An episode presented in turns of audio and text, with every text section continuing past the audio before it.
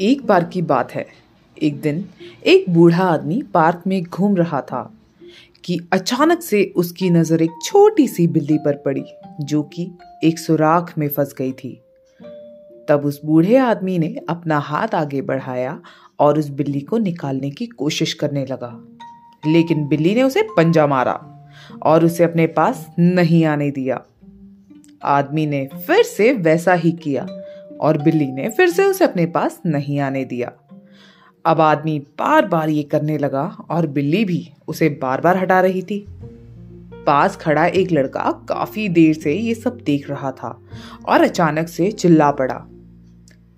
आप बिल्ली को वहीं रहने दो ना, ये खुद ही निकल आएगी।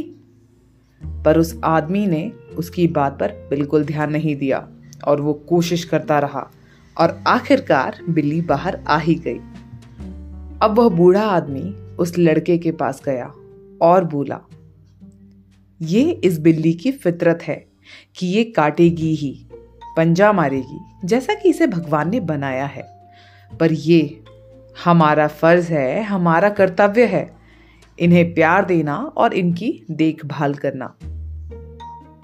इससे हमें क्या सीख मिलती है? अपने आसपास सभी के साथ नैतिकता के साथ व्यवहार करें। आप सबसे ऐसा व्यवहार करें जैसा कि आप दूसरों से खुद के लिए चाहते हैं।